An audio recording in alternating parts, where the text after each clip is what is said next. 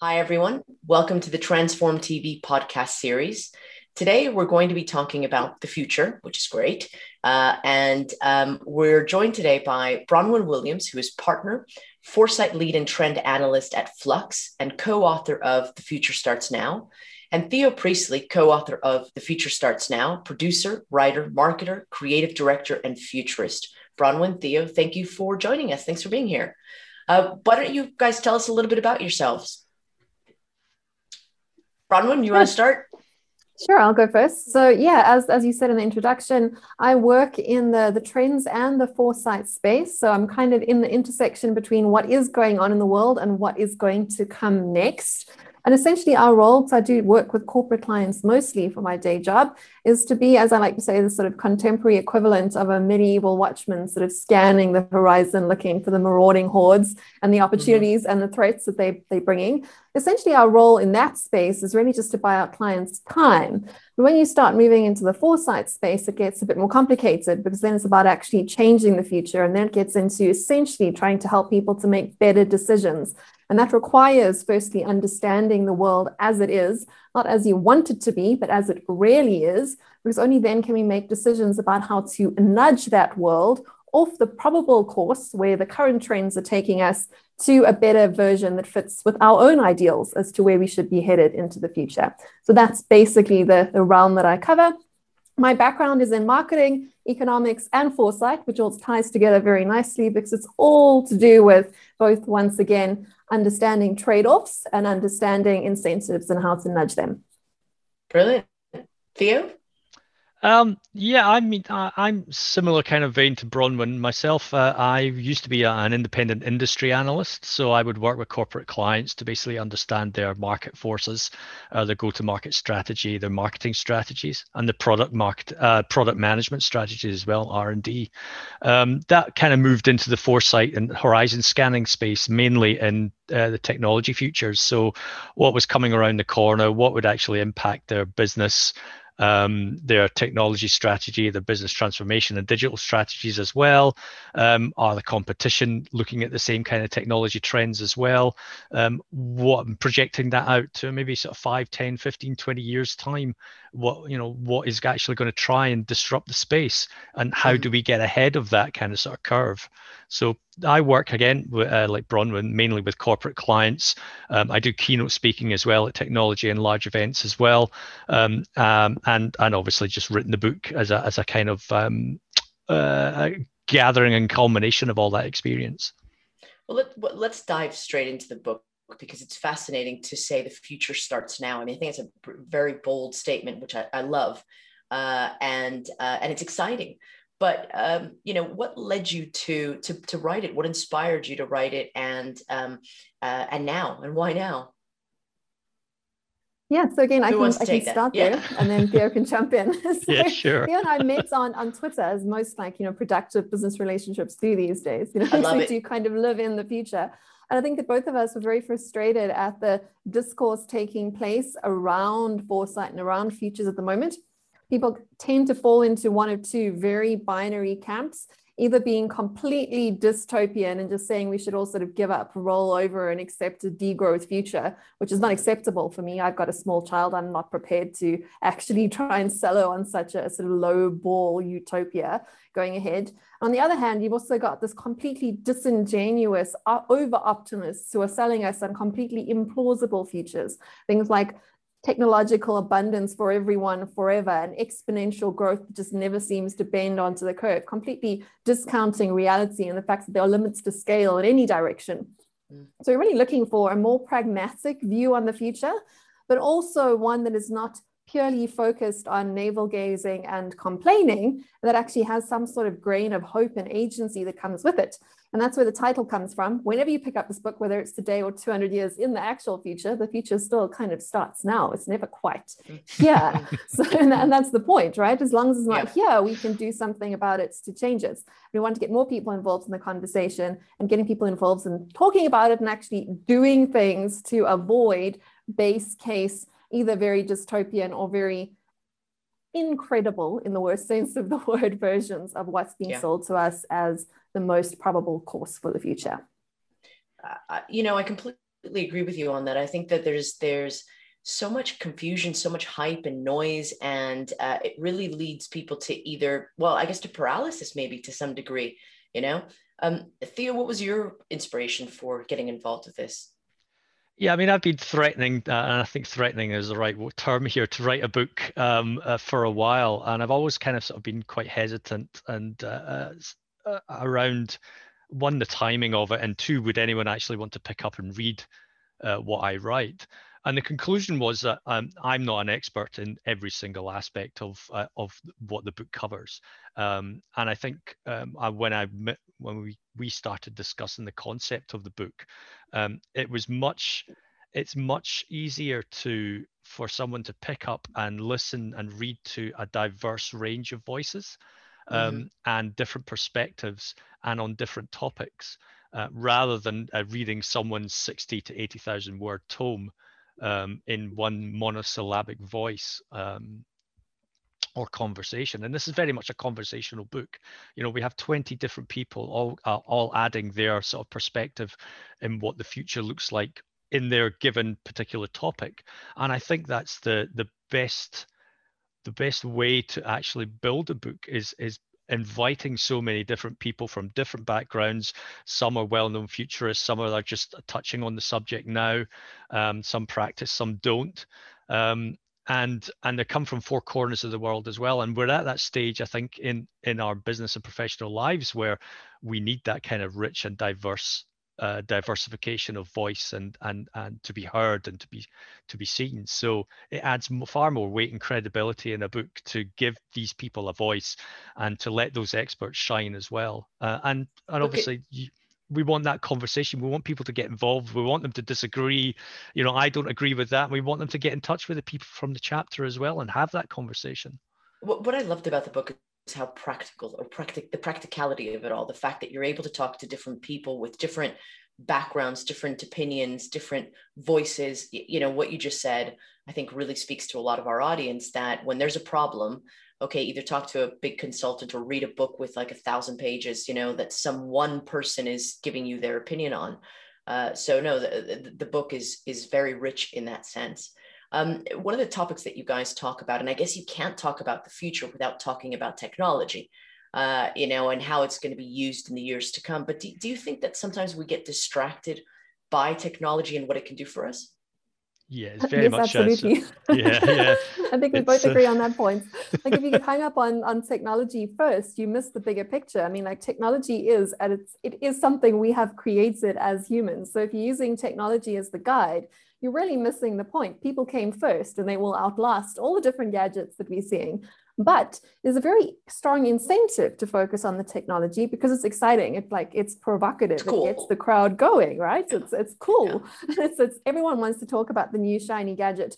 And also it feels tangible. And that's what's so scary about the future when you start to think about the positive side of the future, it's about broadening your horizon, exploring what can be possible, but that's also very, very scary because we all know when you're confronted with a blank page, it's very hard to start writing. To be given a sort of tighter brief, you can start to think, follow a train of mm. thought. And technology gives us something to hold on to, but a lot of the times it's sort of a it's a false flag to hold on to because that's not where the real change is coming from. Technology tends to enhance real social, real environmental, real macro trend change but it doesn't dictate the future path that we are taking. So if you do focus purely on the technology, you can get distracted and you can also get quite depressed or quite scared or quite overexcited, falling into one of those two traps you were speaking about earlier. Mm. Well, I mean, you know, in our space, in the supply chain space, we're seeing failure after failure after failure with regards to digital transformation initiatives and implementation. And, uh, you know, is it the tech? Or is the people you know is it the cultural thing that the people are just maybe so overly reliant on the tech that they're failing to realize that they need to address processes and people uh, as, as well but do you think that we become too obsessed with what technology can do for us in our jobs in our daily lives in our society in general yeah, oh, absolutely. I think uh, we're at this stage um, right now where we are being led by the technology giants. Um, and again, the book kind of sort of states that you know you have a stake in this future. So, you know, you have a voice, stand up and be counted. Um, the tech giants would probably say uh, the opposite, which is let us dictate what happens. And it's very much a case of when when you talk to supply chain professionals and organize and just businesses in general, where they are being sold to by the sales guy who has a quota to meet, who says, I can promise you the world with my particular piece of technology or automation software um, and let's design the business around what this piece of software can do rather than let's adapt the software to what you want your business to achieve. And very much um, when i speak with clients for example i'm very much a pessimist. Um, and some people like being told the truth and some people don't. Um, you know and i always say if you don't want me to tell you the truth go speak to accenture or, or someone else who you'll pay lots of mm. money to tell you what you want to hear i'm the person mm. that you pay to tell you what you don't want to hear, but it's almost very sort of pessimistic and pragmatic approach to technology because I've worked in the technology sector and and I kind of understand, you know, the, the marketing and the shiny sort of way things are mm. sold. Um, and and obviously an exec's eyes will light up when you tell them it's going to help the bottom line and things like that. But of course, capabilities in the business, no one ever tells you to understand what the capabilities in the business are to actually use this kind of software or any piece of technology. Um, no, like like to, you to say, it's as though, yeah, like like you just said, the technology sort of, you know, the business has to fit around the technology. But here, here's here's sort of like a, a, a I guess maybe it's a difficult question. Do you think technology is going to shape the future, or will the future shape technology? Um, at the moment, the technology is shaping our future, and this is where we lead. This is where we get into like the Black Mirror scenarios, and and and and um, you know the public perception and business perception is oh well we must accept this because technology is telling us what the future is going to look like. I mean the book itself is you know look, examines technology as only one aspect of it. It's about society and it's about business as well. So you know society is you me everything else that goes on in the world. Business is what fuels some of uh, society.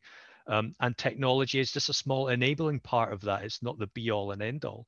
So again, you know, let's let's take a stake um, in what the future um, looks like. Let's have a voice, and also let's sort of stand up and sort of say, well, I don't want this, you know, one of the th- three or four big technocrats to sort of say and dictate to me that this is mm. what my future looks like. I want my future to look very different to what they are, what they're dictating to me, and the same for my kids as well.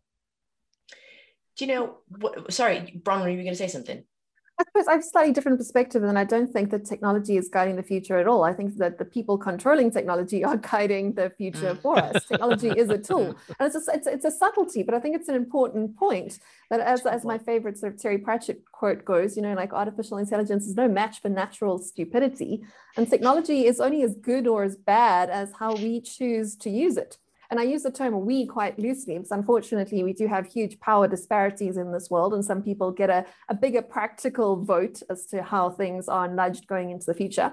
But it is very much human directed, and the mistakes that we are seeing are human mistakes. They are not mechanical mistakes that are guiding us into some sort of dark future. It's choices that actual people, human beings, are making. And by trying to hide behind technology, I think that that we give a whole lot of rope for people and for whole societies to to essentially hang themselves with. So I think we do need to put that quite firmly yeah, back into I, human hands. I agree. Like like you see, you know, AI having biases, you know, and and and so forth. I mean, that that is not down to right AI itself creating those. It's they've been put in there by uh, the human overlords uh, at the moment. Um, but speaking of, let's talk about human capital for a second, because you you have quite a few chapters in your book about that, and uh, you know, the intersection of technology and human capital in business.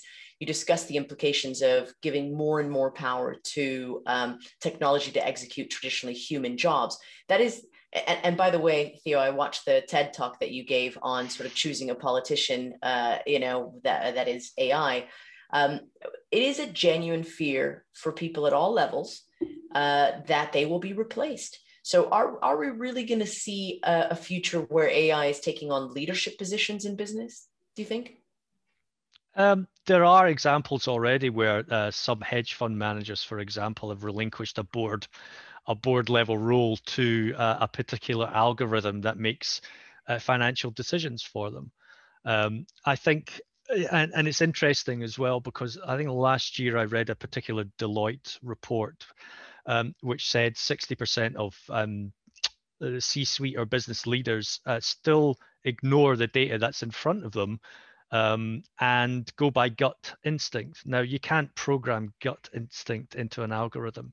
So, despite, and again, despite what um, the technology and what technology leaders tell us about AI algorithms, machine learning, deep learning, and, and it replacing people, um, I think we've got a long way to go before it actually automates every aspect of decision making. Mm. It's there again to enhance decision making and sometimes the speed around decision making depending on the conditions that you're in um, but you can't replace again human gut instinct people's uh, capacity to outthink a particular scenario um, even when the data or the the processes uh, restrict you uh, i do find people are far more creative in restrictive conditions than they are being left uh, you know uh, being given uh, such a wider sort of playing Wait. field just just look at the covid situation there was no data you know of what we had done in a modern environment uh, when in a previous global pandemic because there hadn't been a previous global pandemic in this kind of modern environment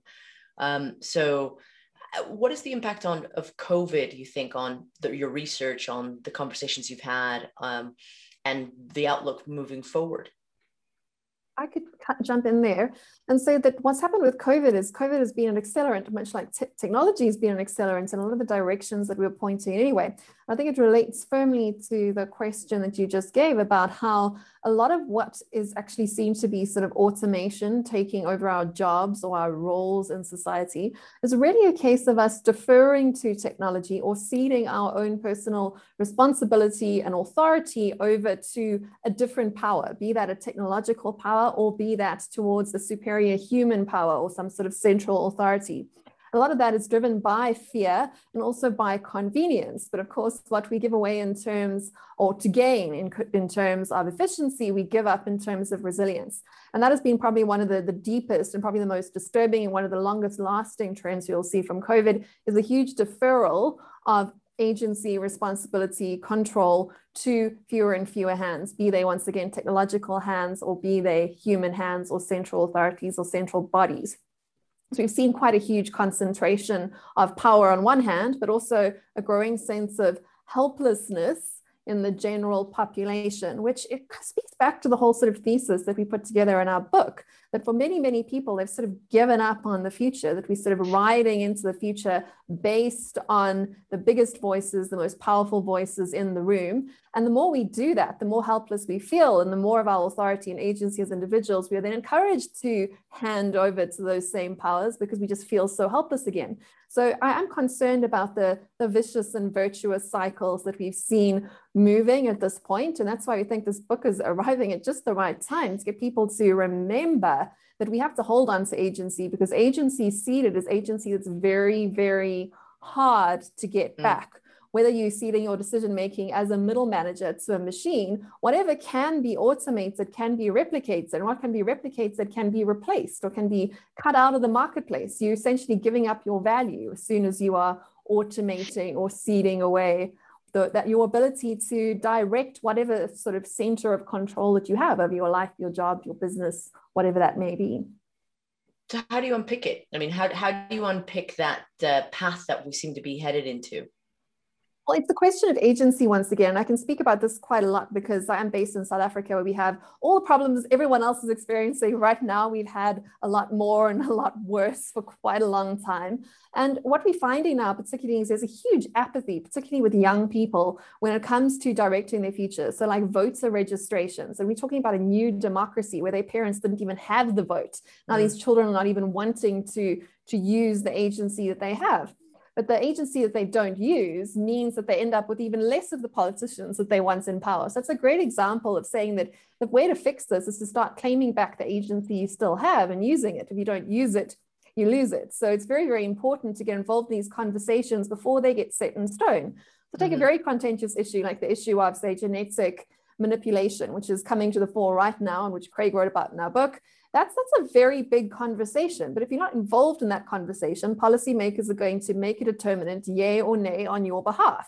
And you're going to have to live with that. If you don't like it, you have to get involved before it gets cast into policy stone. So you have to be proactive. And we have to understand that it's much easier to give away power, give away control than it is to claw it back. And that is something that we, that's a message people have to take hold of right now because we are facing a lot of sort of points of no return in terms of that sort of ceding of our authority, whether it's to machines, as I said, or whether it is to bureaucracies of some sort. We have to be very, very careful at this point because the decisions we make now are going to have a vast impact on the future we have that we, that we're going into after, after the dust from COVID seems to settle. We have to be very cognizant of what lines we are prepared to accept and which ones we want to push back on because the opportunity, the window of opportunity to push back on all of these policies is shrinking right now. So that, that is, a, is a bit of a sermon, but I think it's mm. something we've all got to be aware of, and particularly in the corporate space, because a lot of these conversations seem to center around sort of individual rights. And we also seen huge moves to greater regulation in the corporate space. Again, if you're not involved in having those conversations about how emerging legislation, there's going to be a lot of it because governments are looking to increase taxation and to increase controls due to sort of population pressures. Corporations are going to find themselves dealing with more and more red tape, which can be completely suffocating if legislation mm. then ends up effectively consolidating monopolies rather than opening up marketplaces so that smaller players have a space in this world. And that, for the technology question, is probably the biggest threat from the business space. All the emerging technologies, including blockchain, ironically, mm. at the moment. So you're talking about big data, artificial intelligence, virtual reality. All these technologies are essentially centralizing technologies. These are, this is not the technologies of the 80s and 90s, which are about democratizing power and giving access to the internet to individuals. These are technologies that are designed to work on incredible economies of scale. And if you're on the wrong side of that, you get completely cut out of the marketplace. So we have to be involved in, in understanding how the policies that are being pushed through right now can either consolidate monopolies or can make a more democratic marketplace. If I was a business leader, I'd be looking at that question very, very carefully right now. You know, what you, what you say is so interesting because te- uh, technology is so tempting you know the, it, we as individuals are giving up our agency uh, for the uh, maybe laziness or uh, the appeal of an easier life um, uh, the appear, appeal of the tech the gadget. You know in all of the years that i've been doing this and i've been talking to people about technological advancements which we are all very excited about no one has ever had the conversation about agency uh, and our say. And i think it's important to bring this up.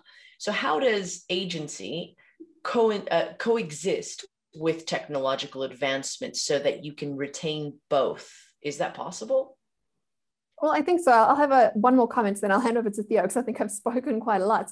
Just on the agency piece, when it comes to business to business relations, I think that the, the big issue to understand there is that all these technologies, all these wonderful platform-based businesses and software as a service companies, they do offer massive efficiencies. There is a huge gain to be had there, efficiencies in terms of cost and in terms of convenience. But there is a baked-in risk there because as soon as you are dealing with a platform player, you are ceding a lot of control over the future your, of your business to that player. And this whole emergence of things like corporate denial of service attacks, where deep stack companies, things like software as a service businesses, can actually deny their service to you and completely rip the rug out of your value chain, are a real business threat we should be aware of in order to try to claw some of that back, I think that particularly people working in corporates that are in the digital transformation space, in the leadership space, need to be asking if the gains that come from the efficiencies are worth the systemic risk that is baked in in the long run. Like, mm. and that's that's the other thing. Every all your competitors can use the same platform-based intermediaries. They can all do that, which means it's not a source of competitive advantage. It's much harder to build internal systems and to build your own relationships directly with your entire supply chain, both suppliers and customers. But in the long run, that could be perhaps the primary source of competitive advantage because that's something that can't be so easily replicated and commoditized. It also means that those third party platforms can't decide to change their terms and conditions or deplatform you altogether those are the mm. conversations mm. I'd definitely be having. And I think the lessons translate no matter what scale you look at it from an individual basis, a B2B basis, or even an international basis if you're a smaller nation and trying yeah. to look at, at your place in the world. But as I said, I've spoken far too much. So here I'm Theo, sure you've got a different perspective to me. I was going to say, what is your perspective on this? Um, I think there's a couple of phrases that you've used here, which is uh, one is platform, two is apathy, um, three is convenience. Um, and uh, I'm going to throw another one, which is technical debt as well, in a sense, because I think technical debt breeds apathy. Um, I think it is you know, uh, and and it's all due to the, the, the fact that you're sold a platform, which then becomes all pervasive in whichever part of the business or whichever sort of or facet of your life. Even you know, we we we uh, we sit on Facebook and LinkedIn, for example, and we've become apathetic about actually removing ourselves from it because mm-hmm. of that perceived convenience um, and uh, and perceived value that we must remain on it for some reason. And it's the same with businesses when they look to change systems um, that they have become uh, commoditized to an extent. Um, they become apathetic to change it because they believe that, that that's their competitive advantage. And it's interesting what you say about you know buy versus build. It's an eternal question that every sort of CTO and CIO kind of sort of uh, wrestles with. Um, and the convenient aspect is I'll just buy something quick that's off the shelf, make use of some APIs, and, and slap in some other sort of integrations. Um, the, the I think the longer term bit of uh, especially in, on, a, on a competitive sense is actually understanding how these platforms are built and then looking to build something yourself. I mean, we do you know the investment. I mean, if you look at the scale of investment that is poured into startups who start with, uh, you know, MVP, you know, uh, on a hundred thousand dollar check uh, to build something really scrappy and then start selling it to businesses who essentially are their user acceptance um, and then they take that money and build out something further. There's mm. nothing stopping from larger businesses to in in adopting the same kind of thing over a longer term and start to understand how they could build smaller then faster and then build and, and then um, you know commo- well commoditize within the business itself but certainly um, uh, customize it um, to a point where it becomes competitively advantaged um, i i see yeah I, like i said i see technical debt as, as, as a step to apathy um, mm. and then we stop questioning why we actually need to move off this platform um, yeah. or why we need to uh, seek other means to, to make our, our businesses work faster um, or, or adopt more uh, you know adopt well, more becomes a vicious circle. It uh, well it does. yeah it does. And um, and you see it every time someone moves position as well you know what they tend to do is actually bring in the technical baggage that they brought in from another organization and shoehorn it into this or uh, into the new organization that they've just been hired into. And that circle sort of starts all over again. Unfortunately that's all the time that we have but i want to ask you for the members of our audience who would like to find out more about your book and would like to purchase it where should they go? Where should they visit? Um, it's actually available pretty much everywhere. So um, uh, depending on location, you can either have it globally shipped uh, via Bloomsbury directly or from their mm-hmm. website, or if you go to Target, Amazon, Waterstones, uh, Blackwoods, um, and and some other places as well. It's physical and online retail, basically. Well, Theo Bronwyn, thank you so much for being here. And uh, we're very excited to talk to you. Frankly, we could have talked longer and, and maybe we'll do another one because I want to talk to you guys about sustainability and some of the other chapters in your book. Uh, but the future starts now. For those of you watching at home, check it out. Uh, I highly, highly recommend it. Thank you so much for joining us. Thank you. Thank you. Thank you. For those of you watching at home, I'll see you at the next time.